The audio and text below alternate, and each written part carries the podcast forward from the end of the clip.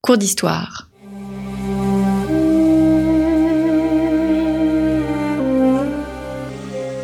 Une émission de la rédaction de Storia Voce.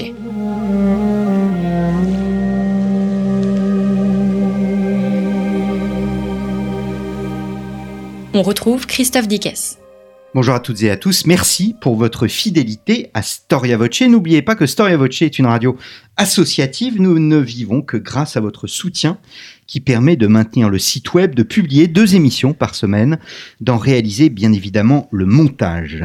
Sachez que les dons faits à Storia Voce sont déductibles de vos impôts. Si vous donnez par exemple 50 euros, eh bien vous déduisez de vos impôts 33 euros. Si vous souhaitez nous soutenir et surtout si vous le pouvez, rendez-vous dans notre rubrique Soutenez Storia Voce sur notre site internet storiavoce.com Stéphane Benoît, bonjour. Bonjour. Merci d'avoir répondu, d'être revenu au micro de Storia Voce. Vous êtes euh, professeur à l'université de Lille, vous êtes spécialiste de l'Antiquité romaine. Vous avez publié il y a plusieurs années Rome des origines au VIe siècle de notre ère, au PUF, une histoire personnelle, et vous, vous avez publié il y a moins d'un an chez CNRS Éditions, Le pouvoir à Rome, espace, temps, figure. Cette trilogie, c'est le thème euh, de euh, un nouveau cours d'histoire. Nous avons commencé la semaine dernière en étudiant l'espace et nous entamons donc cette deuxième émission en voyant le temps.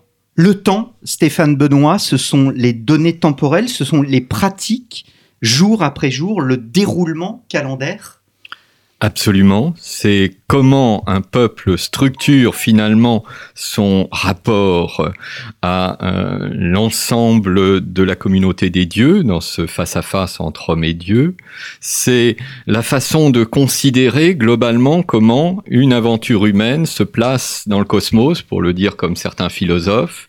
C'est une approche au jour le jour, mais qui aussi interroge l'historien, dans la mesure où nous travaillons fondamentalement sur le temps et que nous avons des difficultés parfois à l'envisager comme les anciens pouvaient l'envisager eux-mêmes. Euh, on le voit très bien euh, depuis le XXe siècle et en cette première partie du XXIe siècle. Le temps occidental a euh, finalement avalé en grande partie l'ensemble des computes de euh, tous les continents. Et euh, même si certains pays conservent leur calendrier, euh, c'est néanmoins la globalisation occidentale qui s'est imposée. D'une certaine façon, le monde romain a joué aussi probablement le, une première globalisation à l'échelle du bassin méditerranéen antique et le temps romain s'est imposé à euh, l'ensemble des cités qui ont conservé leur propre calendrier mais qui ont dû, dans leur relation avec euh, le pouvoir romain, euh, prendre en compte le calendrier romain. Voilà pourquoi c'est quelque chose qui m'a toujours intéressé depuis le début et que j'essaye d'expliquer parfois aux étudiants. Le calendrier romain est un calendrier très complexe dans son mode de fonctionnement parce que nous connaissons le mieux l'étape euh, ultime de ce calendrier, c'est-à-dire ce qu'on appelle le calendrier julien, la réforme de César en 46, mise en place euh, début 45, et qui ne sera transformée qu'au XVIe siècle par euh, Grégoire XIII avec l'ajustement, le, dernier ajustement de notre temps occidental qu'on appelle le calendrier grégorien. Mmh. Et ça me semble ce calendrier la meilleure façon d'entrer dans la mentalité collective d'une cité, de comprendre comment l'ensemble de ces journées euh, correspondent à un pacte entre les hommes et les dieux et laisse la place aux dieux pour les jours de fête et laisse la place aux hommes pour les jours d'activité, de marché, de réunion des commises, des tribunaux, etc. Mmh. Quand on étudie les calendriers médiévaux, on, a d'abord en avant cette idée de fête, cette idée de lien euh, religieux, de la spiritualité des peuples. C'est la même chose pour l'Empire? Alors, de fait, euh, le seul calendrier d'époque pré-césarienne, pré-julienne que nous ayons, qui est un calendrier de la cité euh, du Latium d'Anzio, donc on parle des fastes majeurs euh, d'Ancium, fasti Cates Maiores, euh, ces fastes montrent bien que ce qui importe, c'est d'abord bien sûr de définir l'ensemble des mois, les jours au centre de ces mois, et d'inscrire les grandes fêtes du euh, calendrier traditionnel. Mais au-delà de cela, ce qui est un élément euh, vraiment très important, c'est de voir la coloration des jours. On est à une époque où il n'y a pas de véritable semaine, mais il y a un rythme qui est un rythme de 8 qui, dans euh, le compute romain, est toujours un peu complexe parce qu'on parle de nundinae, c'est-à-dire il y a la racine 9 parce que les Romains ont un compute inclusif. Alors je ne voudrais pas perdre les auditeurs, je veux simplement dire par là que les Romains sont attentifs au fait que euh, quand un bébé naît, ce n'est pas l'année zéro, ça n'a aucun sens. En fait, on commence l'année 1. Voilà pourquoi certains de nos anciens parfois euh, disent à un enfant, ah ben, tu commences ta septième année alors qu'il vient de fêter ses six ans. Eh bien, les Romains fonctionnent comme ça. D'où les débats qu'il y a eu aussi sur, euh, sur, sur l'an 2000. Comment l'empereur souhaite s'approprier le temps? Est-ce qu'il existe une volonté euh, politique, en quelque sorte, de s'inscrire dans le temps calendaire euh, de la part de l'empereur? Assurément, même si euh, ça s'est joué de manière plus subtile progressivement. C'est ce qu'on appelle en fait la différence entre un, un calendrier qui n'accueillait que des fêtes en raison des dieux, et qui désormais, avec Sylla le premier, accueille des fêtes on le dit en latin, hominum causa, en raison des hommes, c'est-à-dire célébrer par exemple les fêtes euh, liées à la victoire d'un impérator. C'est avec Sylla, avec euh, César, en novembre pour Sylla, en qui deviendra juillet, mais qui est encore euh, à cette époque le cinquième mois de l'année, Quintilis, durant ce mois, vous avez la fête des grandes victoires de César. Et cette façon d'inscrire des fêtes humaines dans le calendrier est quelque chose qui marque vraiment la fin de la République et tout l'Empire, jusqu'à donner, je le mentionnais avec le mois Quintilis, juillet, mois de Julius, de Jules César, le nom d'un mois qui, qui est le nom de l'empereur. Auguste, août, est euh, le nom euh, d'Auguste. Et en fait, cette euh, tradition, même si certaines sources littéraires nous disent que de mauvais empereurs vont tenter de donner tous leurs noms à tous les mois de l'année. Euh, il y a un passage de l'histoire Auguste, mais très tardif, euh, où l'on nous dit que Commode euh, souhaitait donner tous ses noms à tous les mois de son année à l'époque. ce qui reste dans notre calendrier encore, c'est uniquement juillet et août. Le reste des mois est soit dénommé à partir de divinisé, divinité pardon, ou d'abstraction divinisée, soit simplement un chiffre. Hmm. Septembre, le septième mois, Hmm. décembre, le dixième mois, par hmm. exemple. Alors, euh, il y a une, en quelque sorte, au fond, ce que vous disiez tout à l'heure, une romanisation euh, du temps, et cette romanisation du temps euh, s'inscrit dans l'ensemble impérial. Alors, euh, les historiens débattent beaucoup de la notion de romanisation, qui probablement est trop inclusive, dans la mesure où nous sommes bien dans une définition d'un empire antique qui n'a rien à voir avec nos empires coloniaux euh, d'époque moderne et contemporaine. Donc il faut être toujours attentif au fait que, euh, même si je vous disais que toutes les cités de l'empire ont dû jouer avec le temps romain, elles gardent leur propre calendrier, et une cité comme Éphèse, comme Athènes, reste lié à ses divinités, à son propre compute. Mais dans les échanges, dans le cadre euh, général de l'empire, on doit tenir compte des princes. Et par exemple, on sait que à l'époque d'Auguste, un des euh, gouverneurs d'Asie a développé un nouveau calendrier. C'est l'ère euh, d'Auguste et cela transforme évidemment, mais pour l'ensemble de la province et pas pour chacune hmm. des cités le temps. Donc il faut faire très attention rien ne disparaît véritablement. C'est comme les dieux. Euh, à l'époque romaine, on ne va pas supprimer un dieu parce que dans la mesure où il peut très bien servir, on est très prudent et donc on accueille plutôt les dieux des ennemis qu'on ne les supprime. Et c'est vrai pour toutes les autres traditions. Rome n'a jamais une lecture, euh, on, dirait de nos jours totalitaire, globalisante, euh, voulant supprimer les traditions des différentes cités qu'elle rencontre et qu'elle intègre progressivement dans son espace. Hmm. Alors, est-ce que euh, on célèbre aussi euh, dans le temps la tradition au fond de, de, de l'URPS et en même temps la, la légitimité du, du, du, régime Je dirais même, est-ce qu'on euh, est-ce que le nouveau calendrier le, qui apparaît est un calendrier qui légitime le pouvoir? Alors, là encore, tout est affaire de, de dosage. Y a-t-il un véritable Selon nouveau les époques. Voilà, Voilà. mais y a-t-il un véritable calen- nouveau calendrier? Je n'en suis pas sûr. C'est-à-dire qu'on fait toujours comme si c'est le calendrier traditionnel, mais qui a été simplement ajusté. Par exemple, il fallait euh, simplifier euh, les modes de, euh, de comptage du temps et en particulier résoudre un héritage complexe qui était celui de mois intercalaires permettant de faire fonctionner un rythme qui est à la fois lunaire et solaire. Et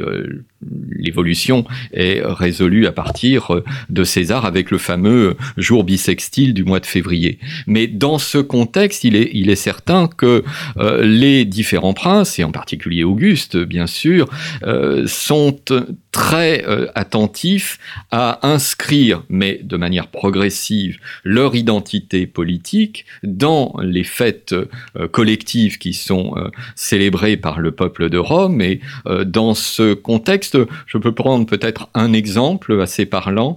C'est à partir d'une fête qui, semble-t-il, était une fête privée, devenue une fête euh, civique qu'on appelle les Jeux séculaires à l'époque républicaine, qui sont récupérés par Auguste, qui les célèbre en 17, qui ont fait une fête euh, de toute la cité, mais qui permet aussi très subtilement de fêter sa première décennie de pouvoir à Rome, depuis euh, 27 où il a reçu euh, le euh, surnom d'Auguste. Donc c'était évidemment un bricolage, comme on le dit souvent entre nous, un bricolage politique que de faire coïncider fête séculaire et euh, euh, 10 ans de pouvoir. Et Claude, l'empereur Claude, donc entre 41 et 54, euh, subtilement choisit de donner une nouvelle coloration à cette fête séculaire pour la faire coïncider avec les millésimes de la cité, en l'occurrence les 800 ans de Rome.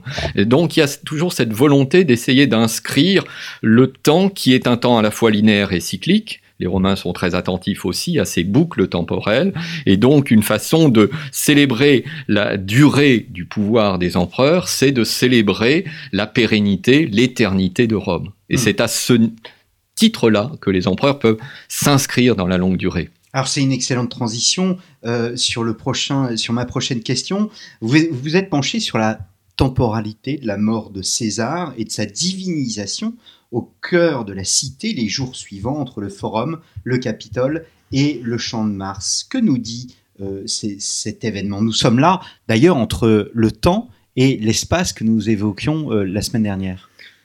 Absolument, c'est-à-dire que euh, nous avons à la fois un contexte premier qui est un contexte de trouble, il faut jamais euh, oublier de replacer, bon c'est le travail de l'historien, certains événements dans euh, leur propre temporalité, en l'occurrence un soulèvement contre César au sein de la fameuse curie de, de Pompée, extra pomerium, lors des ides de mars, et dans le contexte des jours qui suivent, la question fondamentale est que faire de l'héritage de César? Est-ce qu'on le voue aux gémonies, c'est-à-dire on transforme en tyran et on fait disparaître euh, toute son histoire, ou est-ce que l'on essaye de euh, naviguer entre euh, la partie qui était contestée, voulait-il la royauté, et la partie plus noble qui notamment repose sur ses victoires, par exemple en Gaule.